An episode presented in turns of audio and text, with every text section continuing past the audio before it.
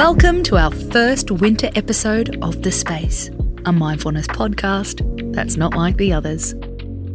I'm your host, Casey Donovan. Alongside our writer, Amy Molloy, we use every Wednesday to say a whole lot of yes with mindfulness tips to boost positivity.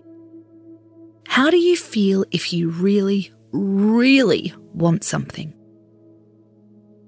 When you really, really need it? Or so you think you do. Maybe it's the person you've been on a date with. You really want it to get serious. Maybe it's the next step in your business, the promotion on the horizon, a new house, the next $10,000 in your bank account. It could be something smaller. You really want your Instagram reel to hit 4,000 views. The what of our wants and needs is subjective. But we all know the feeling. You wake up thinking about it. It makes you feel both tired and wired.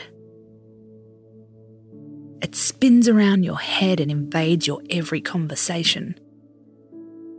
How can you chill the F out about it? We've got a trick that you can try. It's all about not clinging too tightly. The reason this feels uncomfortable is because you're clutching too hard. You're so attached to one outcome, it's making your knuckles turn white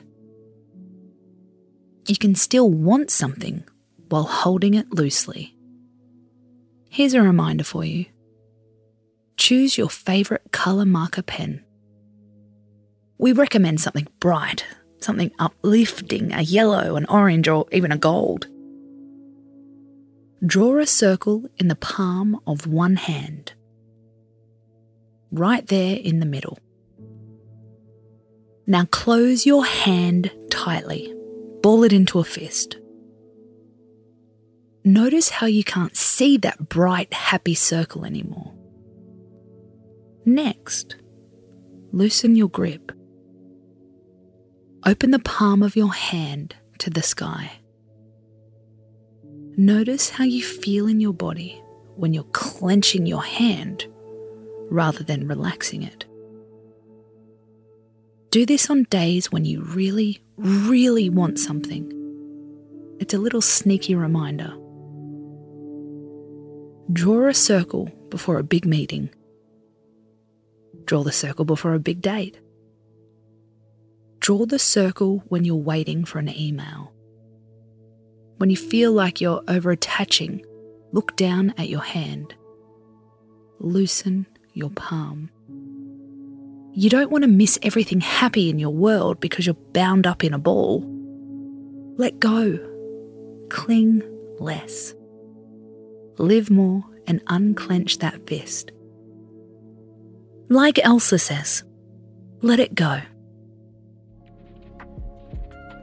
I'm Casey Donovan, and you've been listening to The Space. Tune in tonight for another mood soothing episode.